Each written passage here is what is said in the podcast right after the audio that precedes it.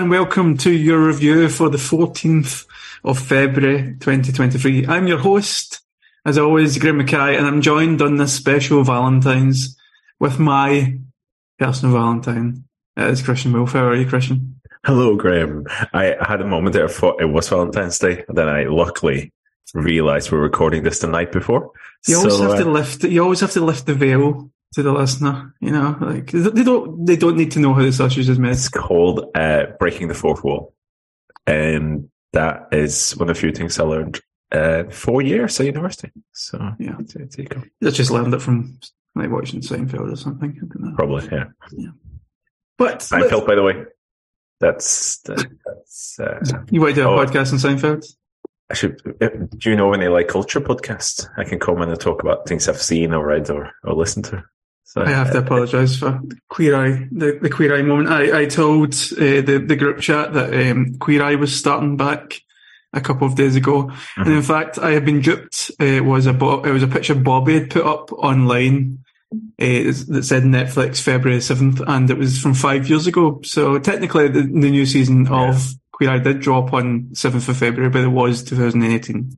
quite a senior moment, I'd say. Um, but it is apparently rumors it's December this year. The the guys return, our friends. I wouldn't be even be alive then. That's too far away. Um, how are you? How was your week, Christian? You you always say that, and you take me off guard. Um, yeah, I think it was good. I can't remember anything specifically uh, bad that happened, so I, I- I think it must have been good. At least, I you live very in the moment. Yeah, I think well, yeah, when you go, it's um, so yeah, no, it was, it was good. Um, it was the school holidays, uh, also Oh, wow. weekend this year as well. So yeah, no, I don't. I can actually remember what I did, Graeme. I don't think I did anything major. How, how about yourself? How's I like- Norway planning on? I like the idea that you, you say I ask it every week, but I also also always take you off guard. I mean, Yes. that just doesn't really make sense. Uh, the Norway planning can now go into full pelt because uh, uh, Kristen has her days off booked, and uh, I'm going to book the, the flights tonight. Munich, Munich to Oslo. So there you go. And Get um, ready to not have any money ever again. After this, Yeah, you'll have a nice time. I'm just gonna like what's it, what is the, the kind of version of like farm foods in Norway? Uh, Waitrose. That's. No, that doesn't sound I, right. I, I don't actually know. I haven't been shopping in Norway for a long. Well, I, I, I do go to the shop when I'm there occasionally, but don't really do the big shop. And you wouldn't Um, be. You know, I, I wonder if it's um, Joker. I think it's pretty cheap, but it's not like farm food cheap. So you got um, Rema 1000, Remy, the Co-op, Joker, Oops. Oops, a good one. That's a big shop. Oops, OBS, Oops. Uh, So okay. that was good. I mean, we need to talk about Oslo. That's you know, it's my expertise. I can show you some of. You can go in some of my footsteps. I mean, uh, I which I have read seven Harry Hole novels now, so I feel as if I'm an expert. So I don't, don't think I've read one. But yeah, so um, changing of the guards, obviously, at the castle, one of my uh, old stomping grounds. I Um, think you should know, Christian, I'm not a royalist, and no one listening to this podcast. It's it's a different kind of role, mate. It's just the Norwegian ones are mad. They, they're, So- they're, good. I mean, yeah, no, I don't think people want to hear about the, the the Norwegian royal family, but what people do want to hear about yeah, is you. sure. So, It's not really you. Is you talking about stats and stuff. And I, want to, I want to touch on the question that came into the weekend update uh, a few days ago. It seemed very, I don't know uh, what you think, Christian, it seemed very aimed at you, despite it not being asked of you. It was along the lines of certain analysts using kind of cherry picking data points and then not being willing to change your opinion about players. I think, it, to me, it I could be wrong. It felt as if it came off the, the back of the discussion of Aaron Mooy. So what you're saying is about you, because you brought the stats up. Actually, having listened to that back, I think you're a bit of a pot stirrer. I, I can see that not being about us, that Christian. I think you're giving, uh, was it Chris a hard time there? Because he didn't actually mention Mooy. Then Gal comes in and jumps at Mooy. I think maybe you and Gal are just stirring a bit here. But what, what do you That's- think That's, that's what I think. in general of this? Because you, Yeah. you, you do hear it quite often that, uh, Yes. that people will be cherry picking stats Yes. kind of fit their narrative and they're never willing to change because they can always go to other stats to kind of show that they're, they're still they're still correct. So I mean, if you if, if you if you play along for a second and you, Yes. you consider that Chris's question from the weekend update was aimed directly at you and your opinions, your your negative opinions of Aaron Mooy, what would you what would you have to say in response?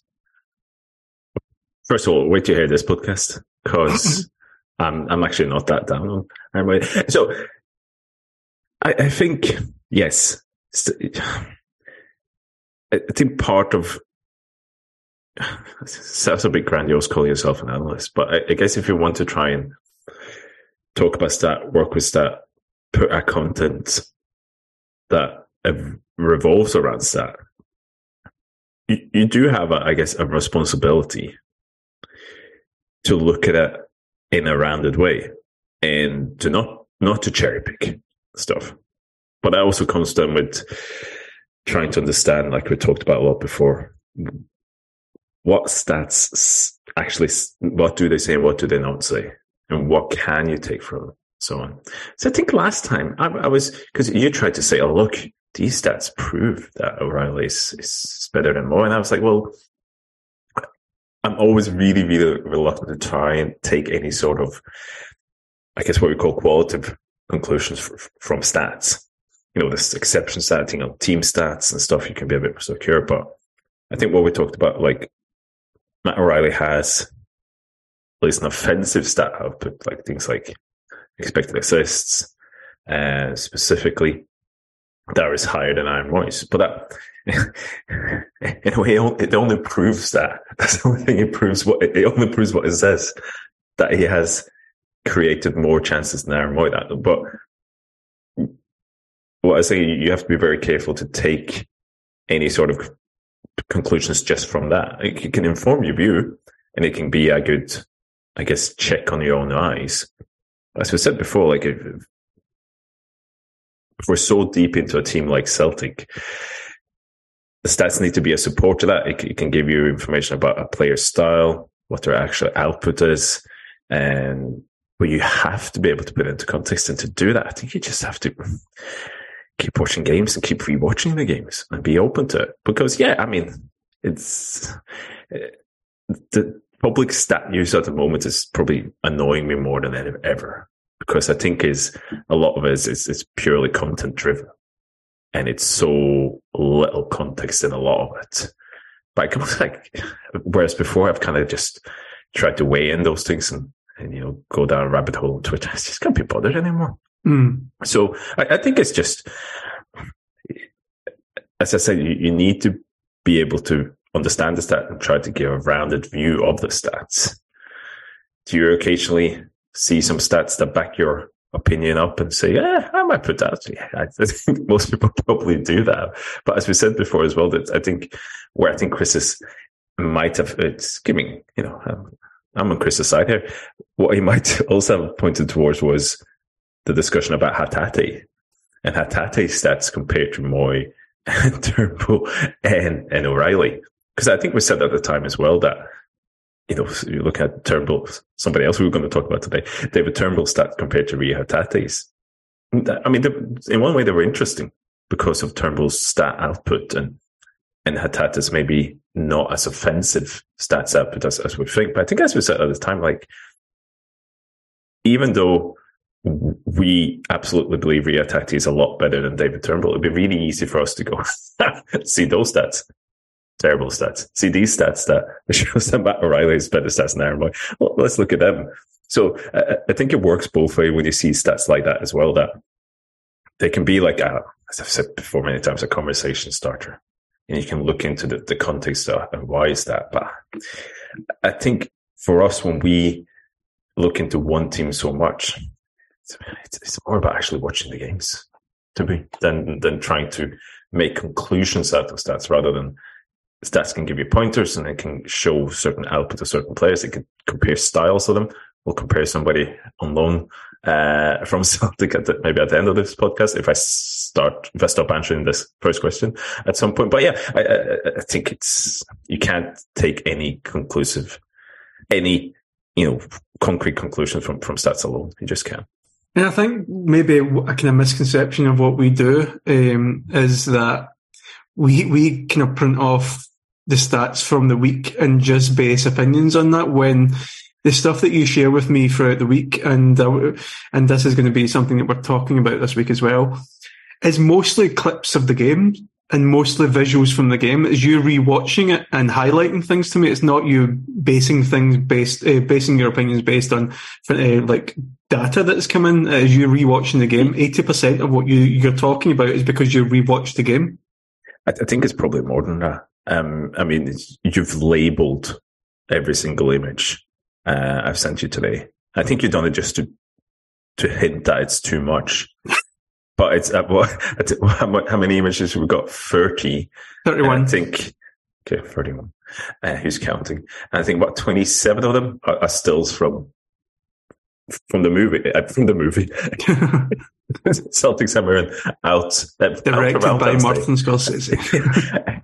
um, from the video. So yeah, uh, in terms of how I look specifically at Celtic at the moment, it, it's, 80, 90% is purely um, watching the games back because mm-hmm. that's what we do. Like, I mean, I think what we talked about before is if, if you do stuff like scouting reports and looking at team styles, like the opposition analysis, I probably rely on stats a bit more because, for example, with St Mirren, I can I can rank St Mirren in terms of the possession, the pressing stats, the attacking, defensive stats in the league because I don't have, you know, I actually don't have time to watch every single, you know, Premiership game and do that. So I can base a lot of the style of somebody like St Mirren off the stats first.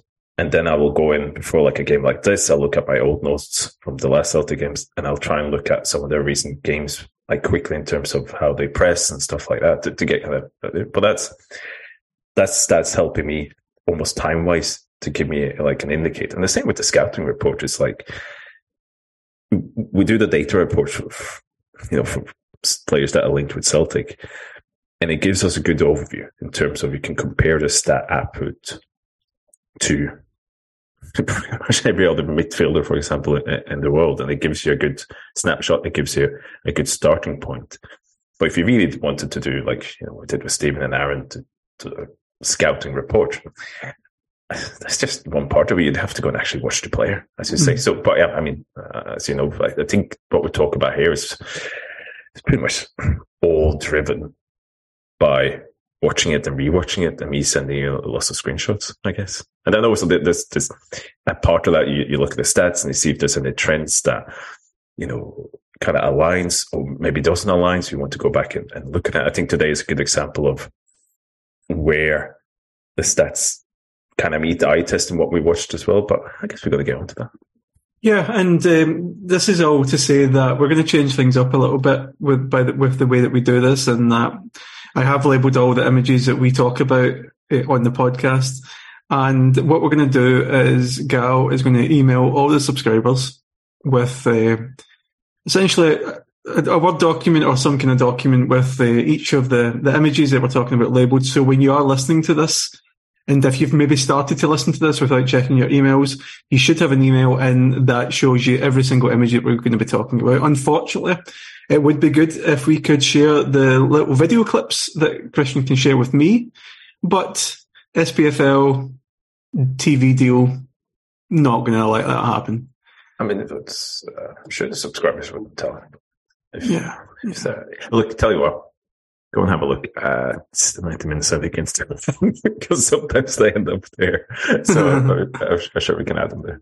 Yeah, and uh, so we're going to try. We'll try and not forget uh, to say image one or image two before talking about something. I will try and keep uh, Christian on track with that, uh, oh. but that may not be perfect yeah. first time. Okay, that's good. Because now, as long as you have it, I'll open your ones because you've labeled all of them. Yeah. Although I, am quite peculiar about having things at the top of the page as well, so don't maybe okay. Anyway, yeah. you, you, keep me right. So So, and and I didn't actually do, do the, the, the numbering to shame you. I thought a few minutes before we started recording, I'll go in and just label label the images, thinking there'll be maybe five or six. The 16 pages of notes with 31 images. I was not expecting that as a last minute piece of work to do. Uh, so I'm sorry you had to do a bit of work. Just just uh, it's just a bit so, of griping. Just a bit of griping. Yeah. So let's move on swiftly to talk about the, the game versus St Mirren we we beat them five one. We've there's been a reaction. The agenda's spoken about it. Obviously, we're now going to look at it from a, a colder point of view, based on emotionless rewatching of the game, because yes. uh, that's the the emotionless uh, android that, that Christian is. What were what's what was the over overriding story of the game, Christian? Where do you want to start? Let's start with stats. Stats never lie. So. No, I, I think obviously, again, it's a game I talked about a lot where for periods of the game, Celtic is frustrated. Maybe it's not quite clicking yet. We've had a lot of those games lately, but in the end, Celtic come true. And in one way, I think it's just a repeat of that because that is, is what happens. But I think it's this game, and you know, you, you scoffed at my 31 images. He said, it's an unimportant cup game, but I think, I say that this game might be actually maybe a bit surprising, a really good indicator for the derby and a good you know, session for, for Celtic in front of the derby and something to make me a little bit nervous in terms of the derby as well. Because I think, first of all, some, the way St. Mirren's set up frustrated Celtic maybe more than a lot of other teams recently. I think it's a really good reason for that. But I think it's also a case that they they would have been a lot more similar to what I think Celtic will face against Rangers in, in the final, not the semi final, as I continuously labeled it on the last podcast, but on, on the League Cup final. So I think overall it turned out to be a lot more interesting game tactically um, than maybe a thought. So, but the story of that is obviously that up, until no Celtic end this game on an XG of three point seven. This is image one, people. Image one. Thank you. And somebody has an uh, XG of one point two, but was it that's including penalties? But after before the triple sub comes on sixty three minutes, Celtic had a total of XG of zero point seven three. St Mirren has zero point three six. But if you even distill it a bit further from Jason Mayeras have a header at 28th minute until the Alabada has another headed shot in the 64th minute. So just after the triple sub. Celtic had three shots. One of them is Cal McGregor trying to lob the goalkeeper from about 40 yards. Um, and the two others ones are from like two corners in a row in injury time for the first half. So in that period from the 29th to the 63rd minute, and she took about five minutes of injury time in the first half as well, three three shots, 0.23 in X, 0.23 versus 0.23 XG. So St. Mirren and Celtic completely the same in terms of uh, to open play. St. Mirren was actually creating more. So you go, so I think that's a really interesting period to look at because obviously once the sub comes on and then you get the penalty and the red card right after that, it, it kind of becomes, you know, not as useful, I think, in terms of the tactical aspect of it. So I think we need to focus a lot on that part of the game in the middle, but also, I guess we can start in terms of the context of, of St. Mirren and what they did, because as expected, as we talked a lot about before, the way St. Mirren set up, again, a 5 3 2. And again, with what we kind of get used to when facing these 5 3 2 is that teams will, in some way, like might call McGregor, they're dominant in different ways. And then you have these aspects of, since they have three centre backs and only three in midfield as well, that spare centre back jumps up and kind of creates four in the middle at certain points. And I think image two and three, I've kind of put in. Put in two examples of how aggressive St. Mirren centre backs did that. So, it's image two, you can see David Turnbull has gone all the way out to the left hand side inside his own half. But the right centre back, uh, Fraser, um, has jumped all the way up. And you can see in, in the other image as well a bit later, again, David Turnbull is inside his own half. And the right centre back Fraser has jumped all the way up on him. Essentially, what happens is as soon as David Turnbull or Aaron Mooy on the other side gets beyond that line of a midfield tree, especially if the ball is out wide, the closest centre back jumps up and essentially compresses the space. But I mean, image trees is put up as well because you also see how far up the right wing back comes. So this is um, Jota that's fallen quite far down to receive the ball. And the right wing back is all the way up. But you can also see where Aaron Mooy is also beyond the St Mirren midfield tree. But then you have the actually the middle centre back, Gallagher, has come all the way up as well. So you see like there's eight of the St Mirren players are squeezing Celtic together from the strikers are at one side of the center circle and Gallagher there is, you know, on the other side of the center circle in terms of that. so it's a very aggressive use of the centre backs, but also compressing that space. So, so I think this we see throughout the game is it's it's a very aggressive block essentially. It's not like you know we, we go back to the Aberdeen game where they just sat way way back. This is a completely different, and this, this is the same formation, but it's a completely different way of doing it. So surely uh, one way of uh, combating that would be to have fast runs in behind. Because I mean, if they're, if they're putting their, their line so aggressively high, then surely a Celtic tactic would be to try and drop balls over the defence. And Graeme McKay, I think Celtic at the start of this game they do quite well. I mean, they do it to a degree that I think you know the, the, getting someone out of that block quite well. So that is on the left hand side. For example, image four. So this is a situation where Maeda is put through and hits the post with his cross come shot. So you had a lot of fun with uh, on, on, the reaction. Um, but here you see like image four. So now we're talking about image four and five. Because at this point, and we'll get back to this, at this point here, this is at 10 element, David Turnbull positions himself between the St Mirren midfield tree and the back line pretty early in the build up. So he gets into that position between those pretty early. So he's it's almost before Greg Taylor receives the ball. And I think that's a lot of key because when David Turnbull goes into that space, it triggers the movement from the right centre back. And it gives Greg Taylor a couple of seconds to react to what happens when that movement comes. And I put image five is, is this whole situation from a different angle, but you see so clearly there. So what happens is that David Turnbull gets into that space.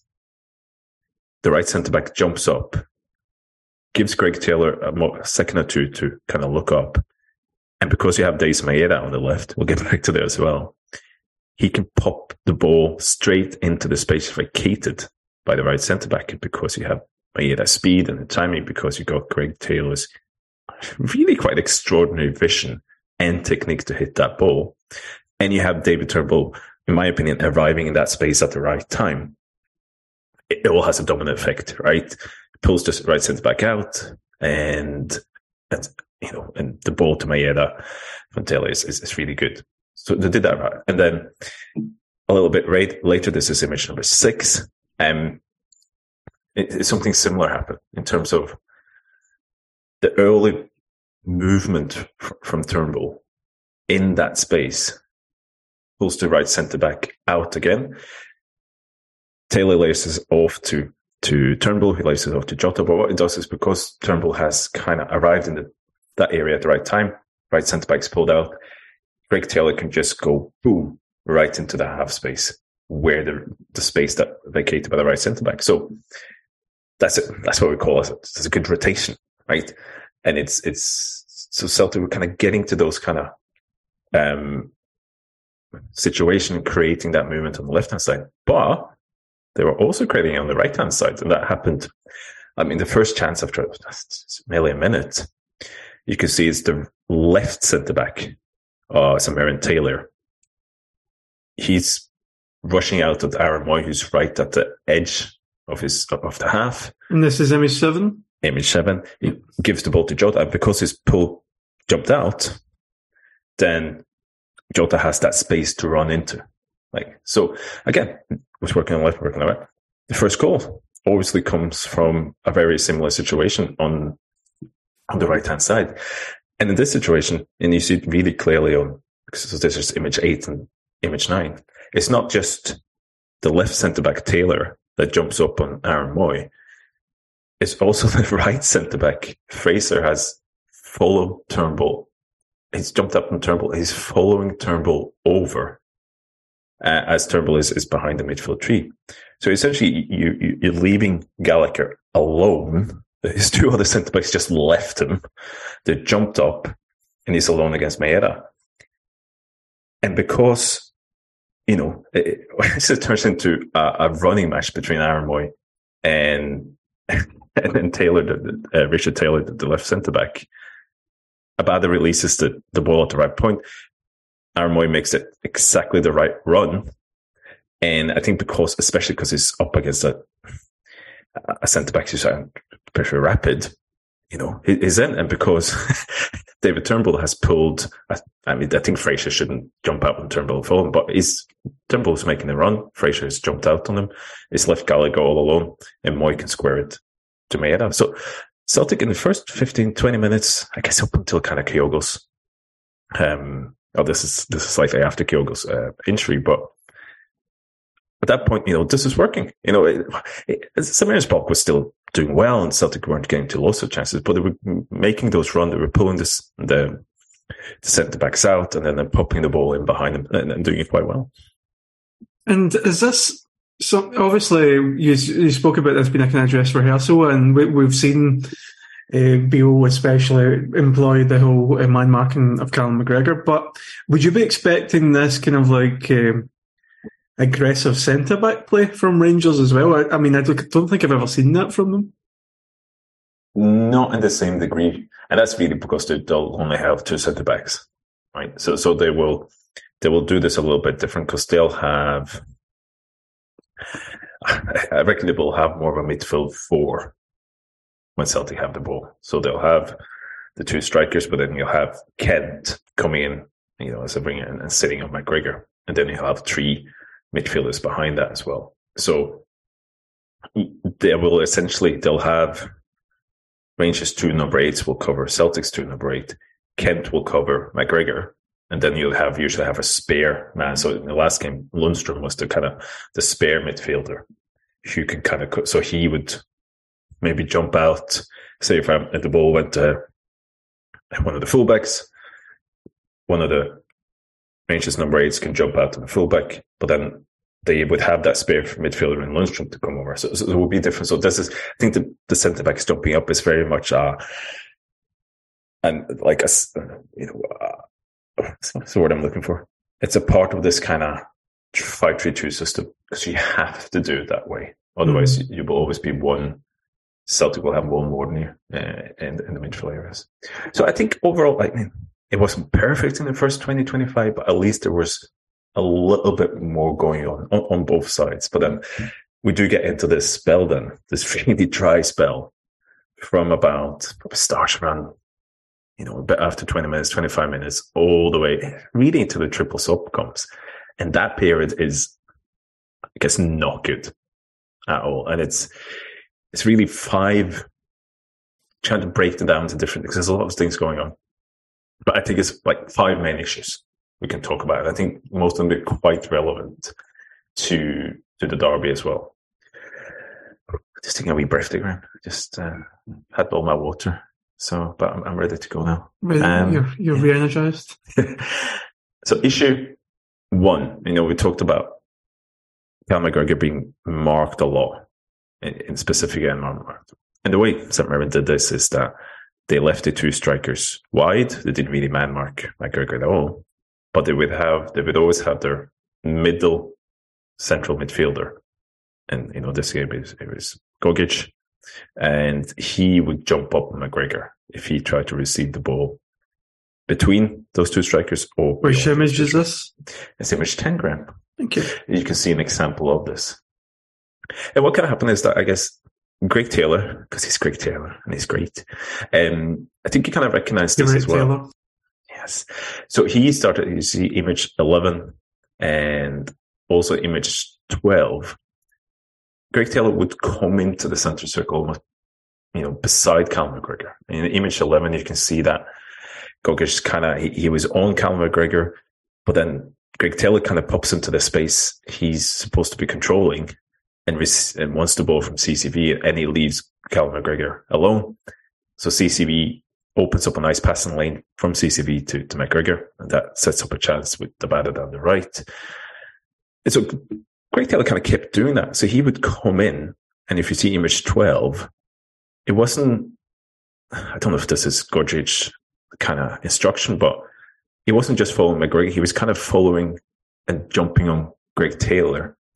In the situation, Greg Taylor would come into the center uh, as well. So I think that had the potential to be very effective because you kind of then pose the question of Gogic specifically. Like, do you pick up Greg Taylor or, or do you pick up Cal McGregor? Or do you try to rotate and do that? For me here, his probably what I came in with one of my frustrations is my first is like the centre back passing. I mean, image 13 is a point. This is kind of just after, it's about 10, 15 seconds after image 12, where Greg Taylor comes back into the center circle. Cal McGregor has made a run out wide. He's pulled Gogic with him. So you can see, and then Greg Taylor moves into the open space. Gogic is like, oh, oh shit you know, he's Greg Taylor's coming into the center circle. I'm way out wide. You can see Greg Taylor saying the ball is on CCV's feet saying, I'm here, you know, play it to me. And he doesn't. So it, CCV kind of, you know, waits a bit, it goes wide, and then image 14 sees him, Greg Taylor making the same movement, and you can see Gogic between Greg Taylor, this is image 14, between Taylor and McGregor. And yeah, there's not much space to, but if CCV plays Greg Taylor there, You know, he's, he's got a decision to make. Greg yeah, Taylor can, run. he can commit, he can send it to McGregor, and, and suddenly then you've broken through that line and you can attack in space. So I, I think that was an issue in terms of. I think the, one of the things with CCV for me and Starfelt as well is that it's a bit too safe in those situations and it's a bit too slow. And they'd rather do it sideways or if they do one ball, you know, the, the one try it again. And it's, it's, it's not, I think that domino effect you can have that, that can have that you kind of, it doesn't go quickly enough. But I don't think what also happens is these kind of, is kind of related is you can see image 15 is that David Turnbull comes deep in this build up, right? And I think we can maybe talk a little bit. Is him and Aaron Mooy came a lot deep in this when Celtic was kind of playing around the back and, and was pressing high. I don't know if it's always the best idea to do that because you bring the whole team after, you know, you kind of maybe to stay up. But, but when they do do that, at least he drags the right centre back with him all the way. So you can see image 15 that's the one among that's the right centre back. The right centre back almost at the top of the centre circle in Celtic's half when David Turnbull receives the ball. Now, at, as you can see in image 15, St Mirren got about six outfield players in Celtic's half.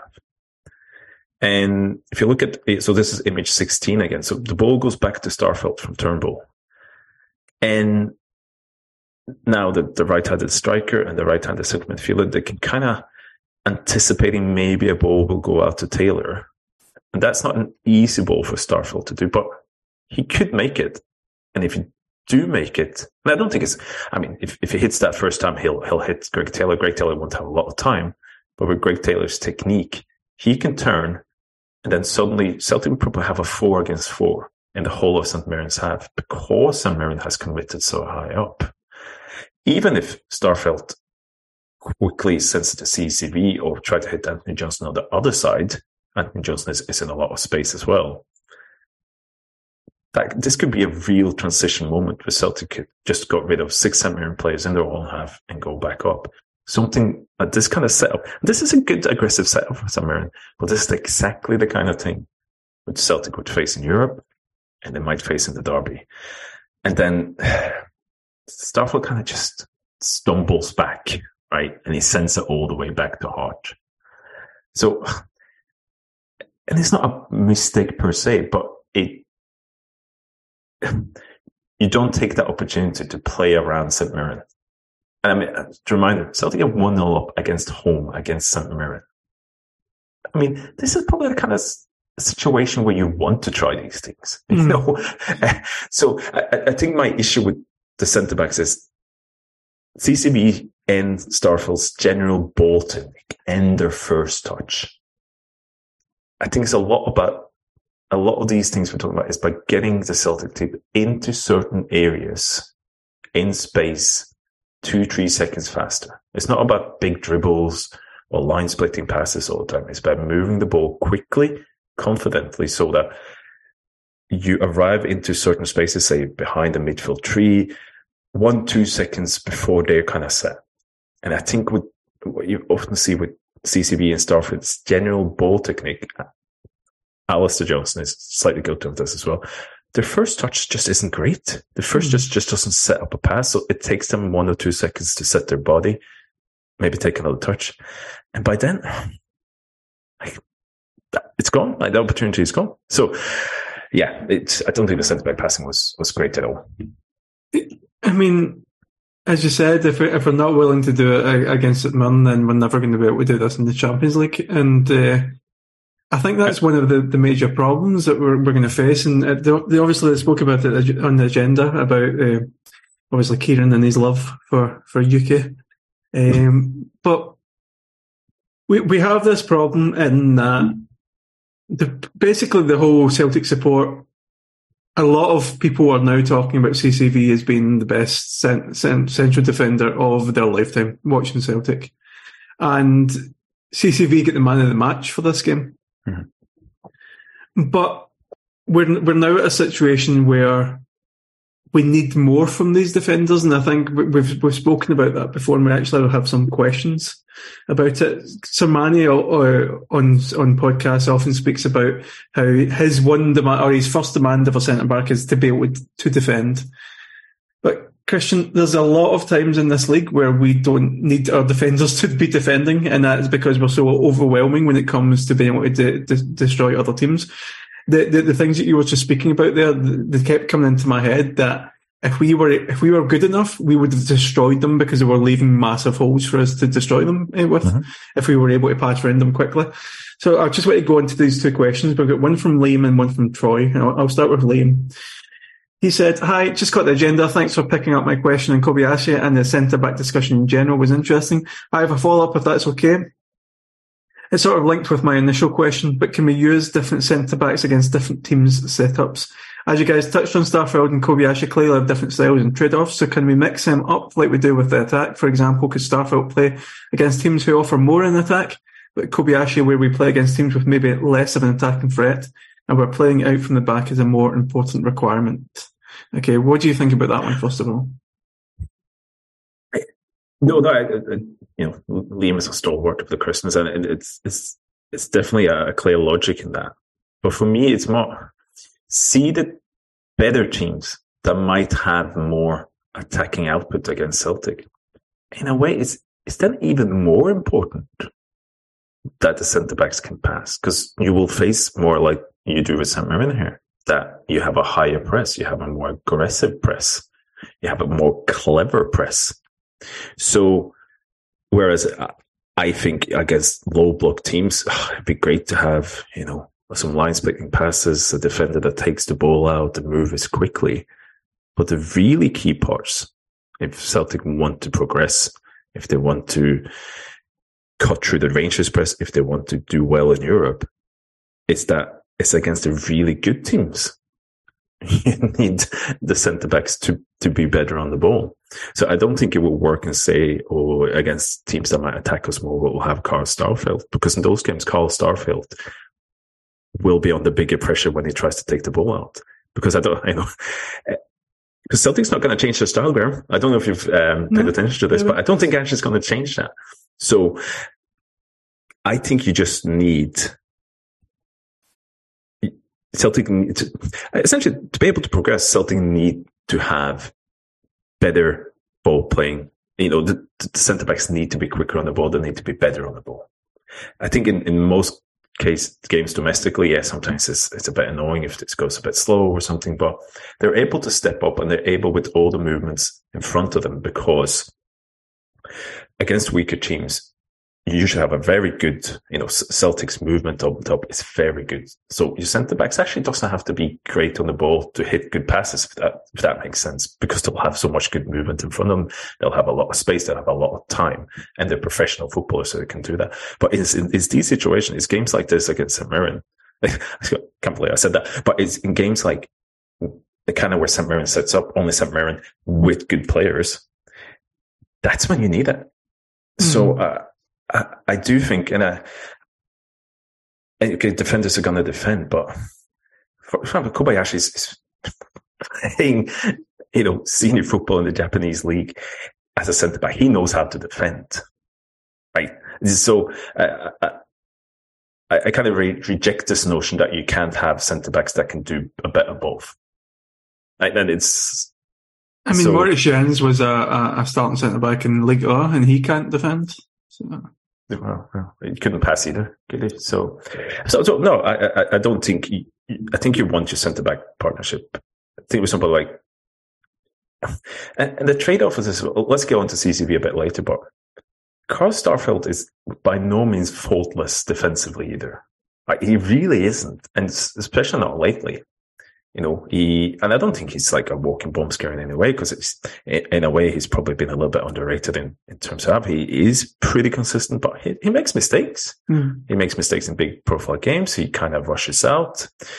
You go back to, you know, the, the League Cup semi-final and, and things like that. So it's not like you have two defenders who are faultless defensively and any defender that centre back comes in you know, wouldn't be able to do that yeah, Kobayashi comes in and gets a run of games. He's going to make mistakes defensively. Yeah, but he's also strong, quick, you know, guy who knows, he also knows how to defend. So, or he can do other things as well. And I kind of, kind of get, I totally get it. Yeah, I know, I don't see, I wouldn't be clamoring for Ange to break up this centre back partnership just now. But honestly, I don't think you can start the two of them and I know people say, oh, they didn't get a run in the Champions League and so on, but um, I don't think the problem in the Champions League about that the defenders weren't defending is is because they weren't you know good enough for the ball and they weren't aggressive enough pushing up and you know taking risks. So no, I guess it's the question. I, I think simply these games crystallize why you need at least one more defender in there who's just better ball, just better technique. I mean, I've got two two questions based on that, and that, that is one of them there. Actually, eh, is would it would our problems be more or less solved with one of these, one of our centre backs being good on the ball? Uh, and do you think overall Celtic Celtic operate with a budget that will mean that we are actually able to fully realise Ange ball at some point? Do we have the budget for Ange ball? Because every every team in the world yeah. is looking for this ball playing centre back. no. But I, I, think I think that's kind of like a, a, a myth that there isn't defenders who can defend and, and play with the ball. Like that's that's not like a twenty million pound unicorn, or you happen to pick up like like someone like Kristoffer Ajer for, for, or Virgil van Dijk for, for no money. These centre backs are really not good on the ball. Like you know, it, it, it, I think there is a. they are very good. Their, their forte is the defending and they're absolutely, you know, good enough to win Celtic the league. But that's not what we're talking about here. Mm. They need to be. If you want to do, if you want to play Ange's style in Europe, you need players who are better on the ball. You need to be able to out more pressing system. Does it help us save if, if Kobayashi comes in? Yeah, because I don't think I haven't seen much of him, but I'd be surprised if there's a big let off defensively in Kobayashi. I don't think so. But you'll gain something offensively. But it's, it's not just that, because obviously it's not individually. You do see other things as well. I mean, I had Joe Hart on the list here. I think that's an issue when, when your goalkeeper is not confident. We talked about Alistair Johnston as well. He's got certain qualities, but good technique, good first touch is not one of them. So it could be actually will help. I think you saw glimpses of what he can do when he's on the pitch. But it's, it's not a miracle cure, right? It needs to be. And I also think part of this for me is I've said it that none of them have great first touch and technique, CCV, Starfelt, Johnston, and Hart. But it's also an issue of just actually having the confidence to do it. Because I've talked to Def about this, but see the last few Rangers games in the last season, I think they were just, it's a bit unfair. Just going back to Joe Hart, not wanting to play the ball, not being confident enough to do it. And I, think there's a partly a mindset of it as well to just be able to do it. And if you can't do it against St. Mirren, I mean, come on. So I think this, it, was a game for me where I go, no, I, I just, I really like Carl Starfelt. I really like Cameron Carter Vickers. Um, I'm, I'm learning to, to like Alistair Johnston's certain side of him as well, uh, and uh, Joe Hart as well. But honestly, if that's the back five that starts next season, ah, more likely than not, you're going to run into the same exact same issues in the exact same games. Well, let's go into the second centre back question. This one's from Troy. Uh, hi, lads. Given likely changes up front with O coming in and us finding it difficult to deal with Rangers pressing and crowd- crowding out McGregor, what strategy would you adopt for the upcoming cup final? And I think we'll we'll answer this question based on the fact that it's going to be the, the same defence that we've been talking about, and they're probably going to have the same issues. So knowing that in two weeks' time, we're not going to have the ability to, for CCV and Starfelt to quickly become lightning fast passers that are going to take on adventurous uh, passes for the Ivanido. How do you think this specific current Celtic team with its foibles is going to go about winning this cup? Well, it kind of leads on to my issue number two, right? Um, is that Celtic centre backs aren't, or goalkeeper aren't great on the ball. But there is also a lot to do with the movement in front of them. And then especially when you crowd out Callum McGregor, okay, what you do look at, yeah, the fullbacks, but also the number eights, right? And I think what you had with Mooy and Turnbull specifically in this game is they can get quite static and they can very ball seeking. And I think you can quote unquote get away with one of them because. What do you mean by ball seeking? Well, it, David Turnbull had this thing where he just seeks the ball instead of making a run. Right, he, he'll run towards the ball rather than trying to move into space. Like he's, I think that's his main issue, right? In terms of he just seeks the ball. I mean, I guess we're kind of getting on to like image 17, but um, in terms of if the centre backs, so the centre backs are not magically change. And Alistair Johnston's going to be your right back, and Joe Hart's going to be your goalkeeper. So you do look at those number eights, and I think image 17, you can kind of see, I think part of the problem you, had, I call them a bit static number eights, because when the Starfelt sends the ball out to Greg Taylor, Turnbull is he's in front of his equivalent number eight. So he's not really beyond the St. Mirren midfield tree. Now, and then four seconds later, if you see image 18, he's still not beyond Celtics, uh, St. Mirren's midfield tree. And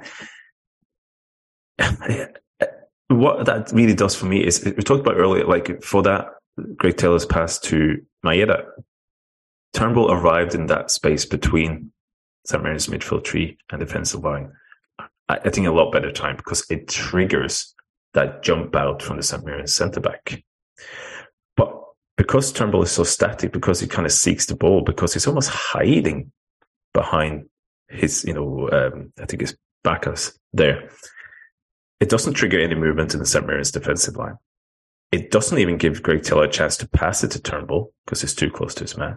It doesn't vacate any space for Maeda to to run into. So this is a bit earlier with Maeda so out wide.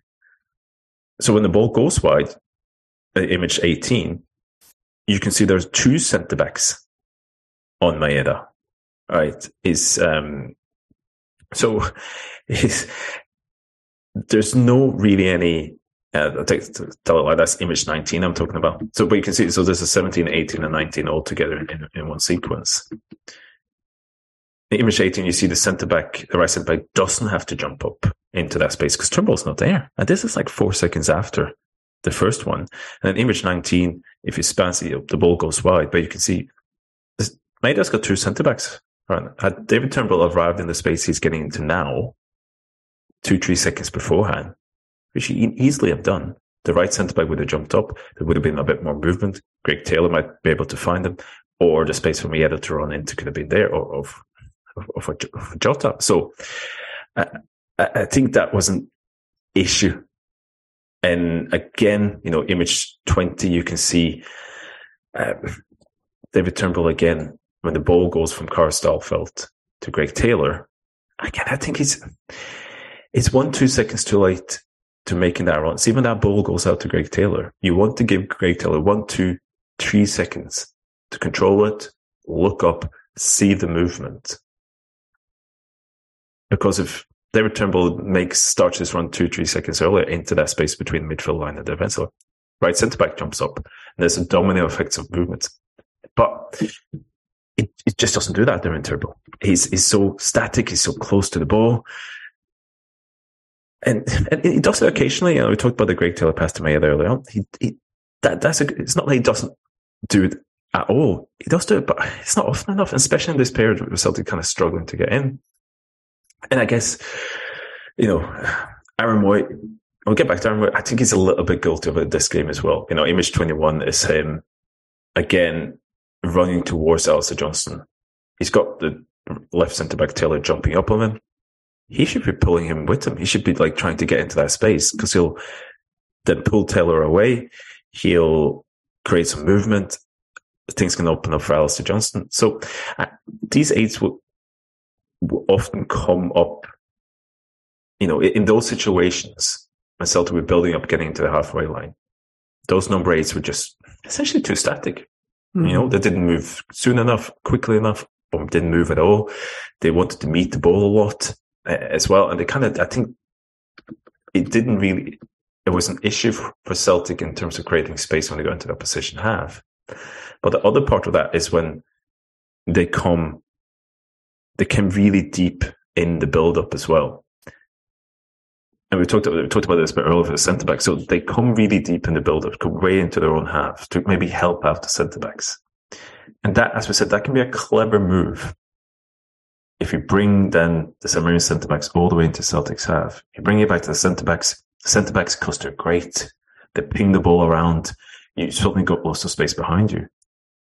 But because Celtic's centre backs aren't able to take those chances or to play it through that high press, with the number eights coming deep, it kind of just compresses the space for everyone and it lets the St Mirren centre backs kind of push you back. And image 22, there's a couple of images, I mean, image 21 as well in one sense, but the image 22 specifically is Taylor, the St Mirren left centre back coming all the way into Celtic's half and pushing up on Aaron Mooy, who's coming deep to try and receive the ball.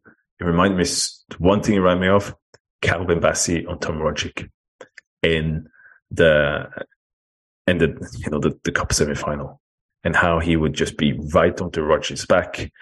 Rogic have to go back. He just couldn't. He was so aggressive and so, and that, you know, he was one of two centre backs for, for Rangers at that point. And I think, didn't get booked. Yeah.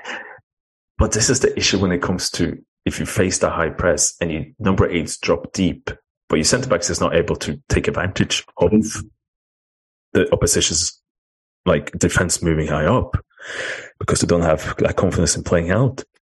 And then you get you get hemmed in, you get blocked in, you get pushed back, and you just you end up going long and losing the ball.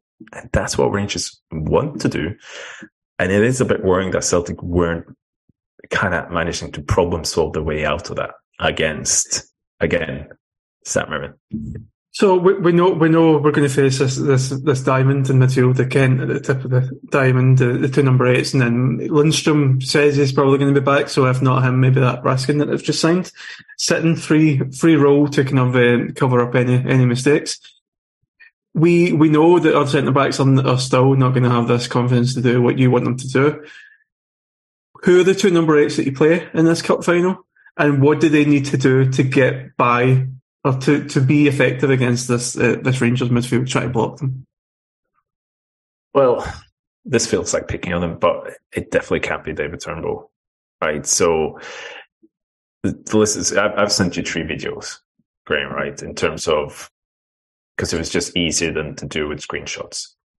In terms of, I think the main issues with, with David Turnbull. So we can maybe just play them together now. But it, it's essentially the first one is it's a lot of what we've been talking about. You know, it's, it's Greg Taylor sending the ball to out to to get this point. It's Jota out there, and when the ball goes wide to Jota, David Turnbull's got is that centre back jumping up on him again.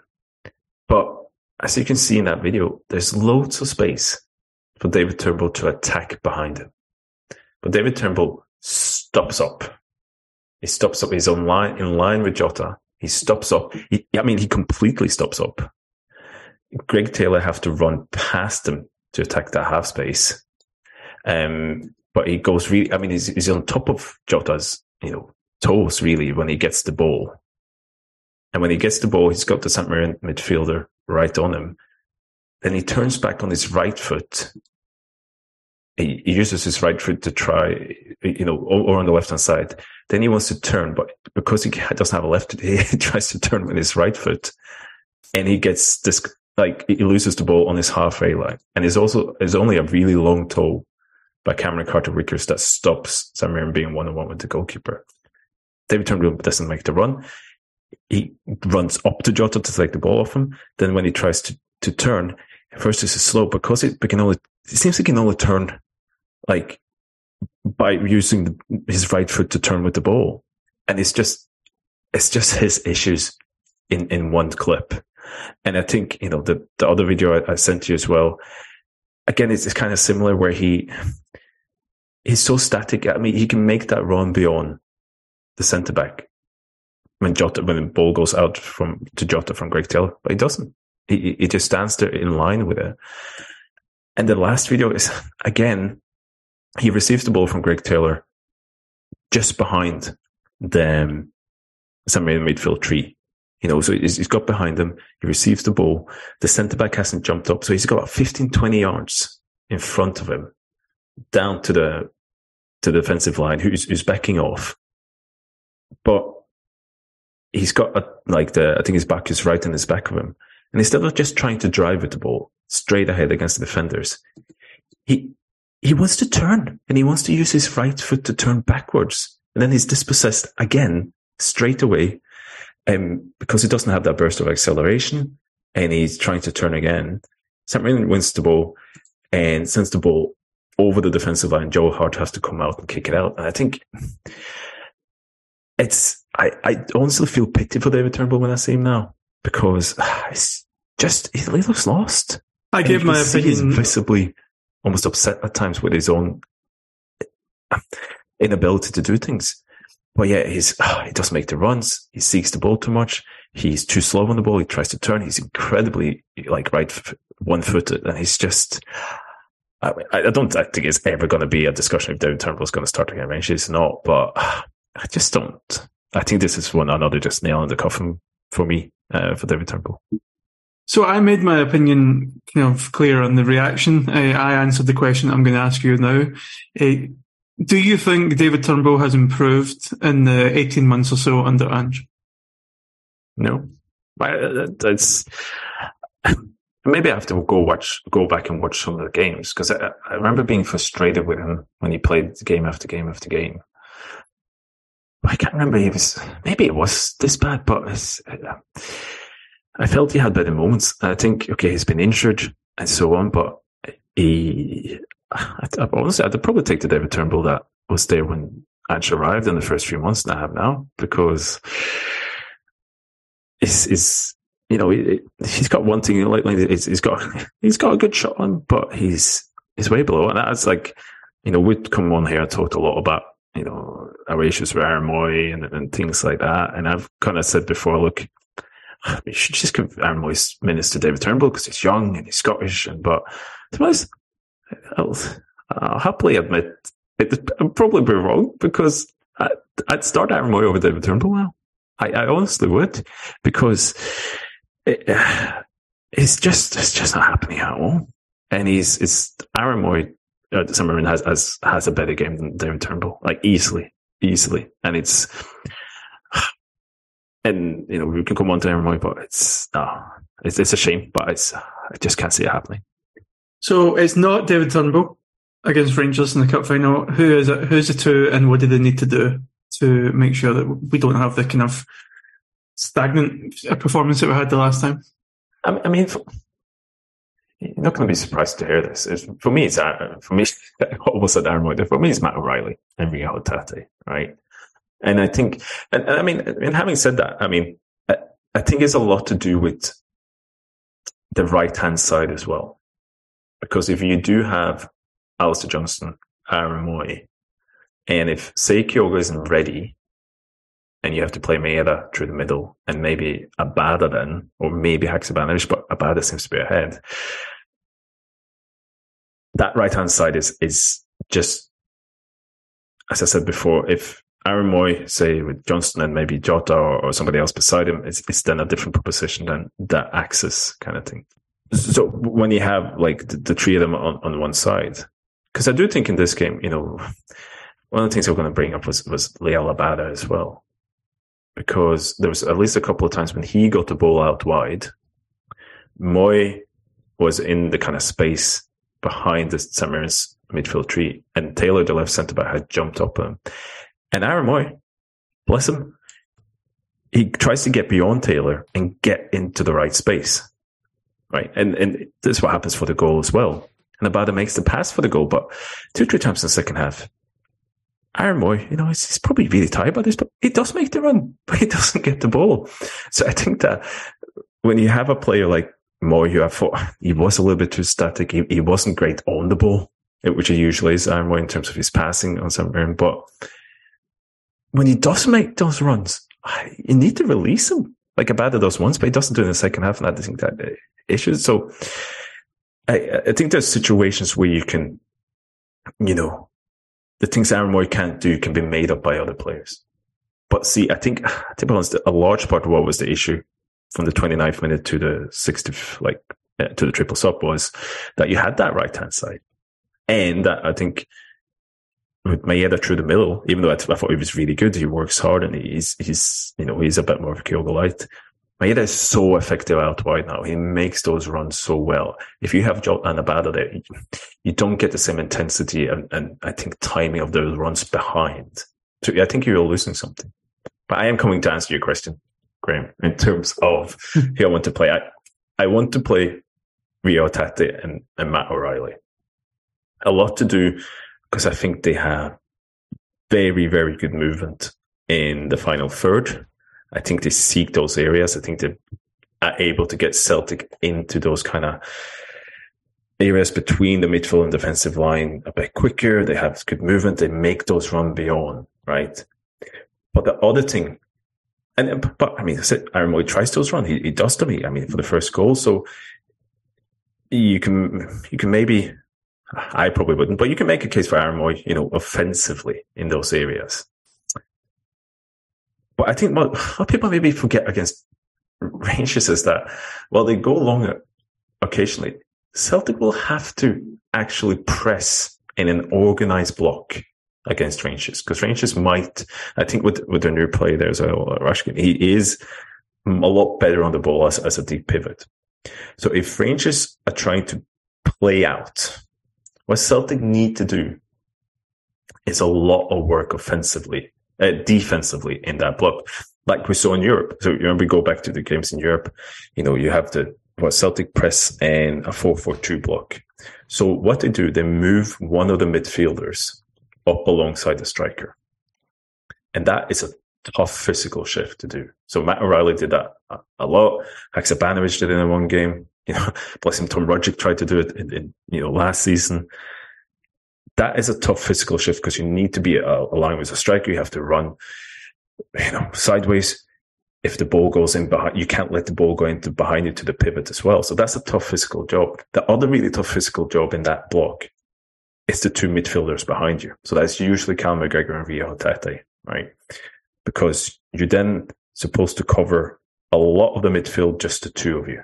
And you have to jump up if the ball comes behind the strikers. You have to be careful with the runners. If it goes wide, you have to follow it. If the strikers goes, oh, we're going to full pelt press the centre back here, you have to go after them. So it's a really, you know, the physical shift for a Celtic midfielder, be a six or eight, is, is demanding anyway, but it's less demanding when you have the ball all the time, right? It's a lot more demanding. So if you want Aaron Mooy to do either the role of what usually Matt O'Riley does as the front press, or if you say, mm, I'm not sure if Aaron Mooy's got that in him to go up and be up and press with the strike and then go back down, you have to change him with maybe Reo Hatate, but you still got a huge defensive job. So again, how much Rangers is going to try and play out, how much they go direct can be a question, but that is a very physical demanding job, job to do in that press. I think that with all the things is what I think I would have Matt O'Riley in there because, you know, it, I'm just not convinced Aaron Mooy can do that job physically to the way he needs to and still have the, I know, I guess the energy to do stuff on the ball and do the movement offensively, but when you have that. So that, that kind of takes me on to another question. This is from Sean. Uh, he said he would like to know when the guys would uh, see O given his first start. Having a look at the, fixture list, I personally don't feel as though there's a better opportunity until the last game before the split versus Motherwell at home than this weekend at home against Aberdeen. Uh, the defence has been pretty poor away from home all season. This coupled with Kyogo being taken off in the last game could mean that it's a perfect opportunity for, for him. What's your thoughts? And also my own question based on what you were just talking about with the front three. If it isn't Kyogo, and you don't you don't want to sacrifice Maeda through the middle and lose him out wide and have a Abada come in on the right hand side. Would you prefer to see a front three of Jota, um, Maeda on the wings and O through the middle than rather have Maeda through the middle and Abada coming in on the right hand side? Yeah, I think so. And I think Maeda is. I, I, but yeah, that shows that game how good he can be as a striker. And I think he, you know, there's things about him that I, I think he, he rivals Kyogo on in terms of, especially defense. I mean, that ball he steals off, um, the St Mirren defender in the first. I mean, Kyogo do this occasion as well, but there's, I think there was an extra intensity with Maeda. And having him in the front press against Rangers would be great. I just think in the form he's in, and the runs he's doing wide and how effective he's been. If you essentially replace Maeda with Abada, I think the let off is the drop off is too big. I mean, the only wild card in there is why not play Haksabanovic end job? Because Haksabanovic brings that intensity, and I think he's you might need someone like him in a game against Rangers where you get pressed because he's he's comfortable on the ball, he's strong on the ball, he's got he's maybe not as quick as Abada in behind, I think his qualities might be needed. So ideally, if if uh, I I think I would actually play jo- uh, Maeda Haksabanovic. You know, I think mm. oh, you see these qualities, you kind of just feel he needs a little bit more time than. So yeah, I mean, if you didn't have Maeda uh, uh as well, you start him. You know, he, he might you know really thrive in it, but not my ideal front three would be Jota, Maeda, Haksabanovic in that case. So you think that would be, if you were thinking that, that's how you start against Aberdeen? And all, all, gets 30 minutes off the bench? Yeah. Um, oh, um, yeah. you'd think so. Um, I mean, I guess it could be tempting to give O a start to see, kind of a little bit exact over that, but yeah, I, I, I think I would. Yeah. Okay, I'm going to couple another listener question with my own. This is from Michael. Michael says, "Hi guys, hope hope you're well. What's your thoughts on Alistair Johnston going forward? He seems, I think he means going forward, like attacking. He seems solid defensively and works hard to progress the ball in the first instance. However, we are losing out on an extra man as he doesn't seem that keen and might not be used to the overlapping. It can occasionally feel a little bit light on the right hand side, and it seems to allow other teams to double up on Jota more often." And my own question to this would be: Obviously, we know that uh, Alistair Johnston has upsides and we know yep. he's got limitations. And we knew from uh, last season, we spoke about uh, Anthony Ralston bringing good things to the game, but obviously having limitations. At this moment, the, the, the player that you're seeing with Alistair Johnston, do you think there's more upsides to him than there is to Ralston? Do you think there's, I mean, we've spoken about Alistair Johnston being uh, Ralston plus one, but do you think there is a plus one? Because to me, they seem very, very similar. They, they, don't, they're not that comfortable on the ball, but they do have good things about them. With Alistair Johnston, we don't seem to have that kind of like, um, Anthony Ralston attacking down the right hand side, getting crosses in, obviously, which is not something ideal for the tactic, but that, that was something he was offering us. We just don't see that so much with uh, Alistair Johnston. So what do you think? Is there much of a difference between the two of them? And what do you think about Alistair Johnston and his attacking prowess? Yeah, he's better than Ralston. I, I think there is. I think he is better defensively. I think he's a bit faster. He's, and, yeah, offensively, I think he's, trying to seek some of the right areas. And I think he, he's got, I'm essentially saying I think he's got a higher potential than Ralston. So, but I, on the other side, that there is the same issues that we had with Ralston as well as with Alistair Johnston. You know, um, I think just overall it's, it's just better. But going forward, I mean, maybe to tie back into the, um, some of the images again. So I think this is a good example of it. And it's a good example when you have Johnston, Abada, and Mooy together. That's image 24, image 25, and image 26. And image 24 is essentially Alistair Johnston. There's a switch. There's been a switch, uh, a play from the left hand side to the right hand side just before this. Jota came inwards, gave the ball to Alistair Johnston. He sends it out wide to Abada. At this point, Jota Turnbull and Maeda are still are actually in the penalty box. So they're pretty much pinning those three St Mirren centre backs. They're keeping them inside the penalty box. So you have the left wing back for St Mirren jumping out on Abada. And then you have Alistair Johnston about 30 yards out, about, you know, uh, in line with the 18 yard line. And then you got Aaron Mooy coming into that area as well about 25, 30 yards out, but you know, about six yard line uh, in line with that. And it says uh, put on image 25. I was saying, you know, image 24 first, you see this big space between, you know, it's essentially the whole of half space in the penalty box. So there's a big gap between the left centre back and the left wing back for St. Mirren. Somebody has to attack that space. You know, be it Alistair Johnston, who can run instead of running, but Alistair, Johnston, Alistair Johnston runs wide towards the batter instead of just running straight into the half space. It could be Aaron Mooy, who can make that ditch, uh, diagonal run into that half space. He runs straight out wide as well. Or it could be David Turnbull, who instead, pretty much for a good three, four seconds, guess what he does?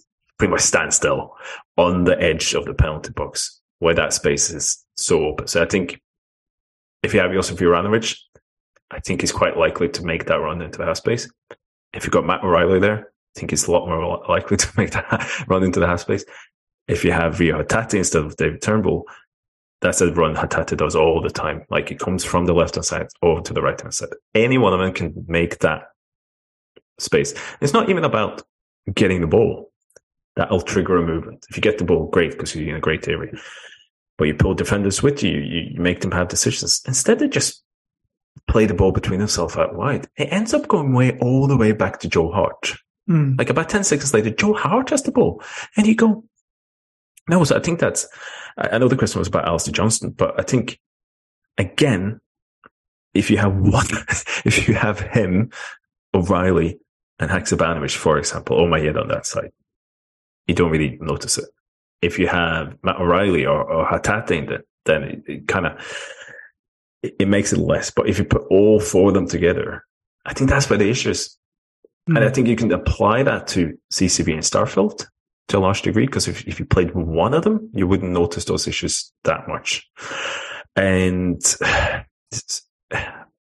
again, I, I, think that's where it comes down. I think it was uh, uh, as well. So there's just too many parts that you will be fine if there wasn't similar parts around them that had some of the same issues. But you have that, and especially out on the right hand side, and that you know, and, and and let's not forget, you know, in this about 40 minutes of play, Celtic had one open play shots from 40 yards, one yeah. against St and it was it was one nil. So it's clear it wasn't working in a lot of ways. So we can't spend too much uh, longer on the game. Is there anything else you want to talk about before we move on to talk about MJ? No, I mean, I think I had a couple of other images about you know Hart in terms of image twenty eight. Again, I think it applies to the same, but where he was image twenty eight when he's pressured really high. Um, this is like the end of the first half, right? And you can see one, you can see how aggressive St Mirren is in this press. On the second, you know, part is, this two shots in one here, but you can see even the right centre back and the left centre back for St Mirren. It's in Celtic's final third. There's seven St Mirren players, seven in Celtic's final third when Joe Hart gets the ball and he's pressured. But see, he can hit Alistair Johnston if he twisted his body a bit he could send it over to Greg Taylor.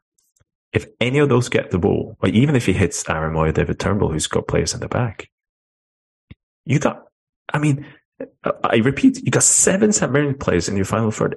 Match the space behind that. Celtics, there's three against three in two thirds of the pitch if they can move that ball up. And I also repeat, you're home against St. Mirren. You're 1 0 up. It's the first half. Right? you need a goalkeeper to just have a little bit of coolness about them and play the ball out. What happens is he, Joe had bruised the ball up. St Mirren goes right down, and this is, it gets across, and, Antonio gets a header off. It's one of St Mirren's biggest chances. So from going from a situation where you have counter in so much space, when's the last time a, a team at Celtic Park would press Celtic with seven players in their own in the final third in an open play situation. It's but instead your heart essentially turns it into a chance for St Mirren. So uh, it comes back to what I said. You know, there's there's too many things happening at once in that game. It's also kind of indicative that the other teams know our limitations and they know that they can they can get away with having seven players in our box without there being many consequences. I think this is thing, Graeme. Like the last couple, I almost don't want to look at Aberdeen. I just, well, I don't want to, but I think I'm gonna spend the last next two weeks looking at Rangers games and seeing how they're doing now. Because, like it or not, that that will be a team in a manager that puts a lot of thought into their tactics, and I think it's you know, and they will look at things like how, who do we target? You know, how do you do that? And I think that, that they have a bit of a recipe going on for it. And they've had it since, you know, Van Bronckhorst was there. Beale was there the last time as well. So they will be switched on tactically, right? They, they might not be able to execute it, but it, it is a little bit worrying that you're seeing the same issues that came up in the, you know, the derbies last season at the end of last season, and they're kind of creeping in against St. Mirren. And I know it's not, there's other players will be in there as well, but I, you really can't sit there after the, the, the final again and go, oh, it's the same issues, wasn't it? Like mm. it's, it's just, you know, and it's might not. You know, it's these things, these games takes on a life on its own. You might get an early goal. You know, you know, it's not that, but I think we're like a year on we have a lot better players and the system has been working to a degree, as you've seen as well, a lot more consistently. But I do have a little fear that you'll, you'll then turn up against, against a really good team again and the same issues will come out like they did you know, large degree in the, in the Champions League, like they did against Bodø in last season, like they did against Rangers in the last few games. That, yeah, but you might get a game like you blow them away where everything works, like you've done against Rangers, but it's a bit worrying. Not gonna lie. I'm not gonna lie. Yeah, so, so that's the kind of mood you, you get after a five win, five one win on the review. Yeah, I mean, we, we don't, we don't go for the grain, we go against the grain. Yeah, that, that's what we're here for, I guess. Yeah. So I, I asked you to kind of uh, look into Mikey Johnston and his time uh, yes. in Portugal. Obviously, he's still a Celtic player. He could be an important player because he's homegrown. Uh, we do have about 17 million left-sided uh, right-footed wingers, uh, right enough, but he could be someone that, that, that brings something to us next season uh, because it, I, I, get the impression Ange, Ange likes him. So, what did you what did you discover in your deep dive into Mikey Johnston in Portugal? So, so what I've done, I brought up some stats, and you can pretty much tell anything from stats if you if you want to. Yeah. yeah. So don't cherry pick. No, um, I, I forgot how many stats I got. Fourteen. No, so image twenty nine, image thirty, image thirty one um, we can go through. So it, it was kind of just to have a look at, because I haven't paid much attention to him, to be honest. I haven't watched uh, anything of him, but he does have seven. You mean you don't watch Vitória Guimarães games?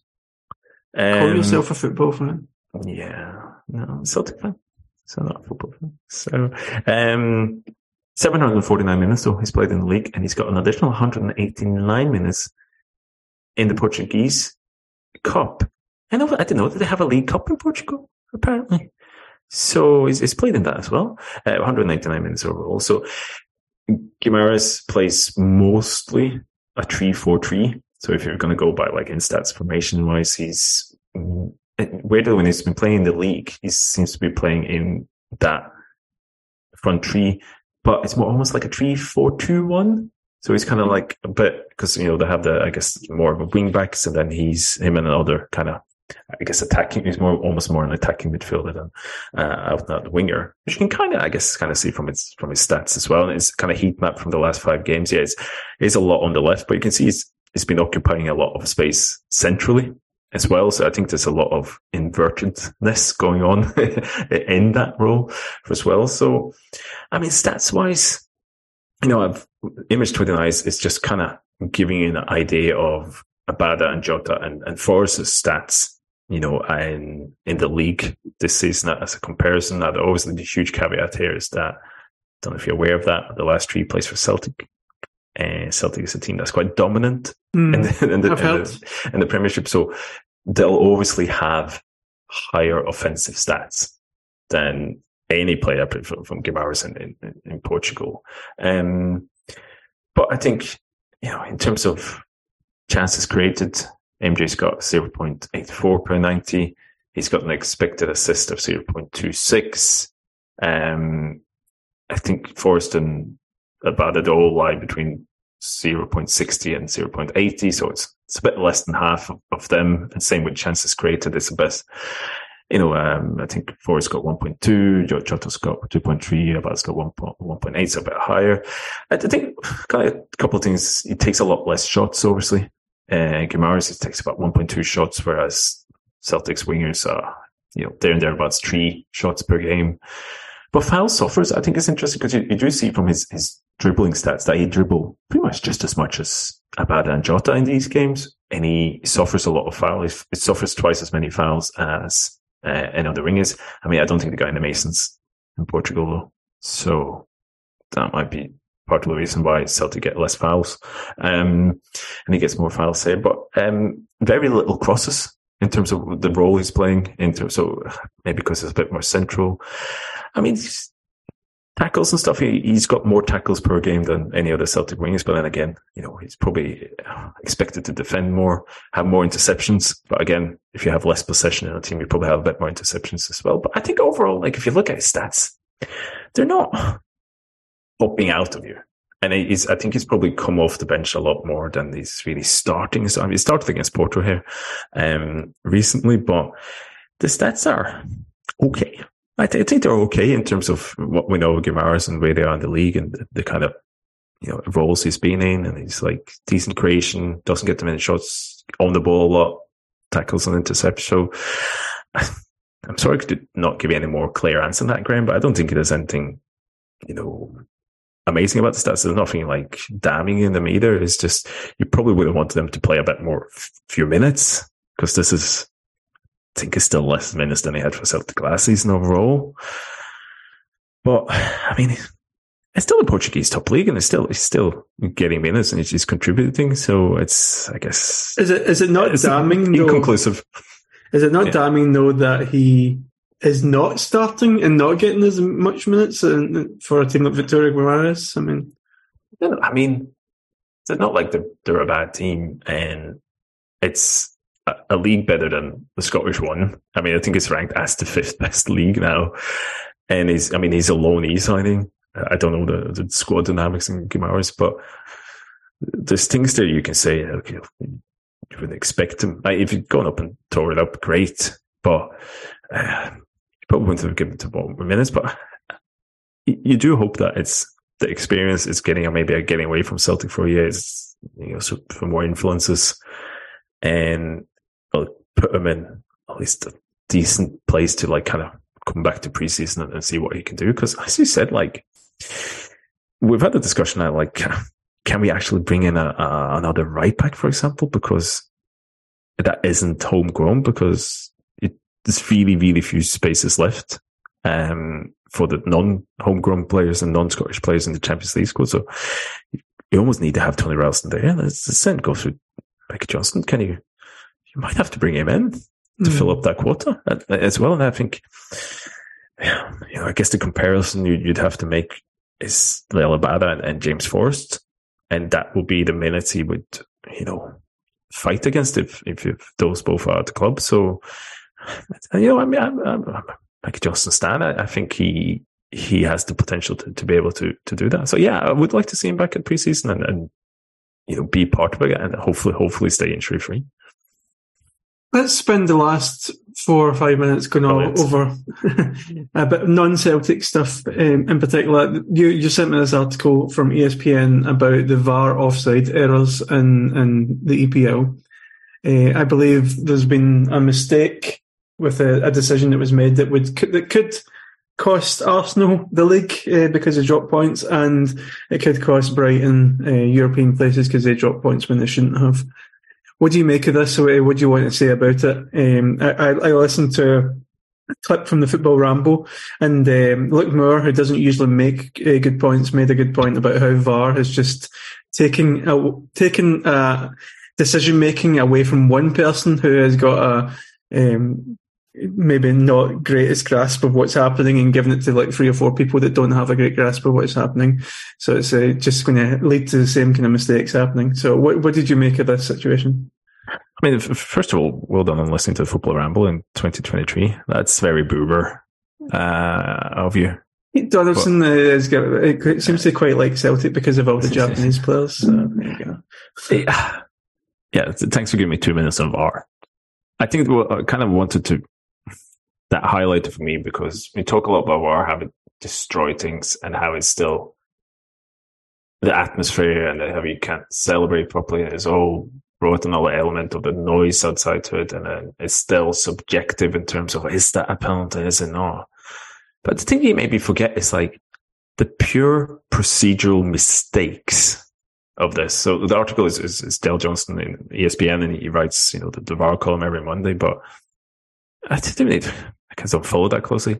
How many quote unquote mistakes are done in the process of putting VAR? It Be that not drawing a line, and as, in this case, where, you know, is that goal Arsenal versus Brentford where, you know, there's a couple of potential offside situation. And because he, the, the VAR was struggling to get the right camera angles, he, used about two minutes and 10 seconds on the first one. And then he used about 14 seconds on the next phase of play. I mean, you can clearly see from the replays that there's probably an offside in the next phase of play but he kind of just goes, ah, I spent two minutes already. And he doesn't draw a line for what seemed like an offside in that case. Maybe because he, he was struggling to find an angle. He didn't want to spend another two minutes. But so you know, you still have the subjective element, as you say. You still have the, the atmosphere killer. But you've got people fundamentally not following the right process, even, even though the process is shit and ruins everything. Still not even following it. Still making mistake procedurally. So it comes to a point like, uh, the main thing for me is always by, you shouldn't be judging refereeing by video because you the refereeing should be on the pitch, what you see on the pitch, in the opinion of the referee. And overall, I mean, we're old, Graeme. I'm a bit older than you, but like, refereeing decisions in the 80s and 90s, especially offside, I mean, it's horrible. There's so many mistakes. Refereeing, what you wanted or not, it's been a lot, lot better. Referees, since I was a kid, started watching football, the refereeing in itself so much better, especially offside decision. I was almost really, really impressed by, you know, assistant referees managing to, to get most offside decisions correctly in that split second. Just the VAR increases that, yeah, tiny bit, but at what cost? And mm. it's still not perfect. So I don't see anybody anymore putting forward an argument for VAR. Nobody wants it. It's not, it, it, it's not, it's just a detriment to the game in so many ways. So yeah, uh, Scottish football obviously just stumbled after and introduced it half-heartedly and, and not even as well. But as I said before, like you'll end up having a real, I think you'll end up having like a real selling point for your league if you go say, no VAR. Getting rid of it. And, and, and, yeah. So, but obviously Scotland's never going to so. It's a, the worst thing to happen to football since the birth of Infantino, I would say. I think that was, was definitely the worst change in football since I've been watching it. I think it's just horrible. And rules changes, uh, it's going rule changes up until then has usually been quite good. Yeah, like the goalkeeper's not been able to pass back. Goalkeepers, but even that, people complain about the offside rule a lot. Offside rule used to be terrible because it used to be so black and white. The offside rule in itself is complicated, but it's it's quite good. And even the handball rule is it's too complicated, but it, it was a lot worse before. Yeah. And you, you youngins might not remember it, but it was refereeing no, and the rules were terrible. And it's, but I think it comes back to the, the fact I, I blame the media. I blame the pundits in terms of having this culture that came 50, 20 years where everything was about the referees. And you have to mm. analyze and say, oh, you need VAR, need help because they weren't clever enough to maybe talk about anything else because VAR is absolutely not needed. You can use technology if it's an instant, it's black and white goal line technology. Again, great innovation. I mean, it's, it's fantastic. Like, you know, it's over. Uh, it, you know, the, the referees watch buzzes after within two seconds. Perfect. But yeah. unless you can get to that point, say with offsides, don't use it. Imagine Scottish media uh, putting the same effort into talking about tactics and that, that they do with VAR. I mean, I think that was why it, the interview after the, the St game where Gordon Strachan was asking questions of Ange, I think that's why so many people saw it as a breath of fresh air because he was actually talking about the tactical elements of the game as opposed to just talking about VAR decisions. And I mean, I mean, Colin went to the press conference and was saying like, you, you don't have to even ask Ange like lots of highly complex tactical questions. You just go, you know, Ange, why don't you play with two strikers more or three centre backs? And you, you, get a two minute answer from because mm-hmm. it's you usually just go, okay, who's who's who's available, Ange?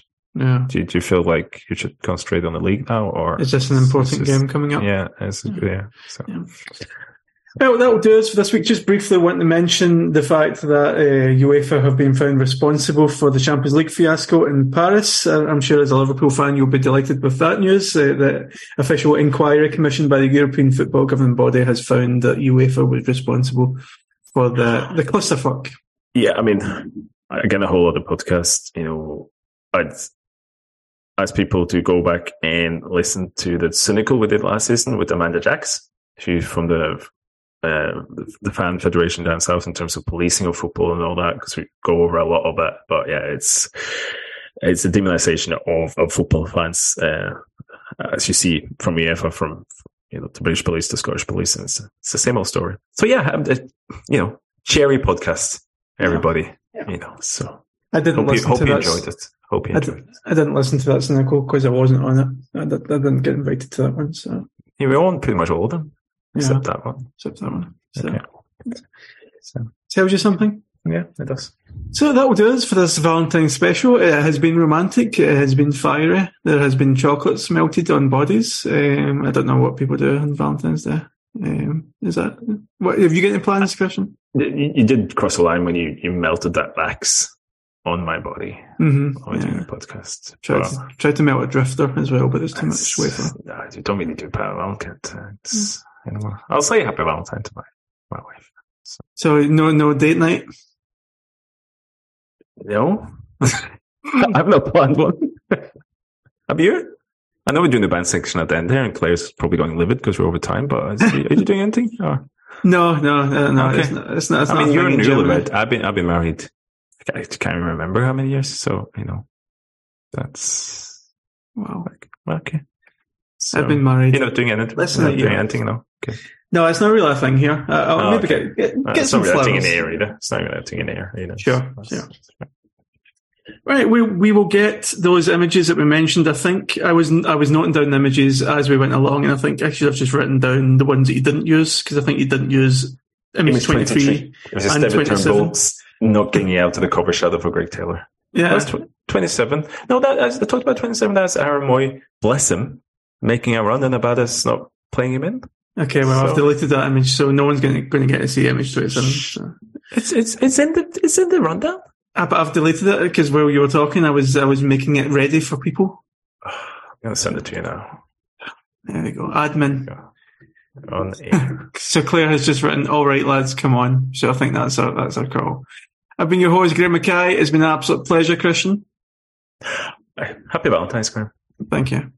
We've been the review, and we will catch you down the road.